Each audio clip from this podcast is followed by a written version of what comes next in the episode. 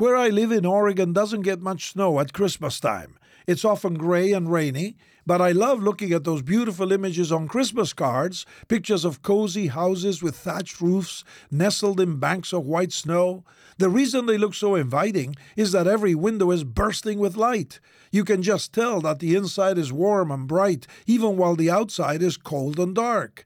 The home just can't contain its welcome, it shines out. Christmas is so much about hospitality, inviting other people in. I think partially it's because the Blessed Virgin Mary and Joseph didn't find any room at the inn, and so they were forced to entertain shepherds in a barn.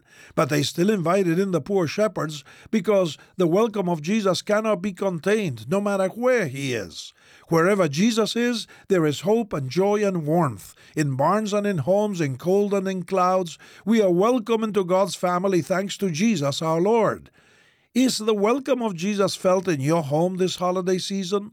Is your home bursting with light and warmth? Do people feel welcome in your home, not just because you have Christmas cookies and hot chocolate, but because they can sense that Jesus is there? This Christmas season, let Jesus spill out of your windows, lighting the whole street with his joy.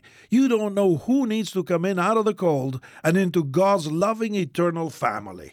This is Luis Palau.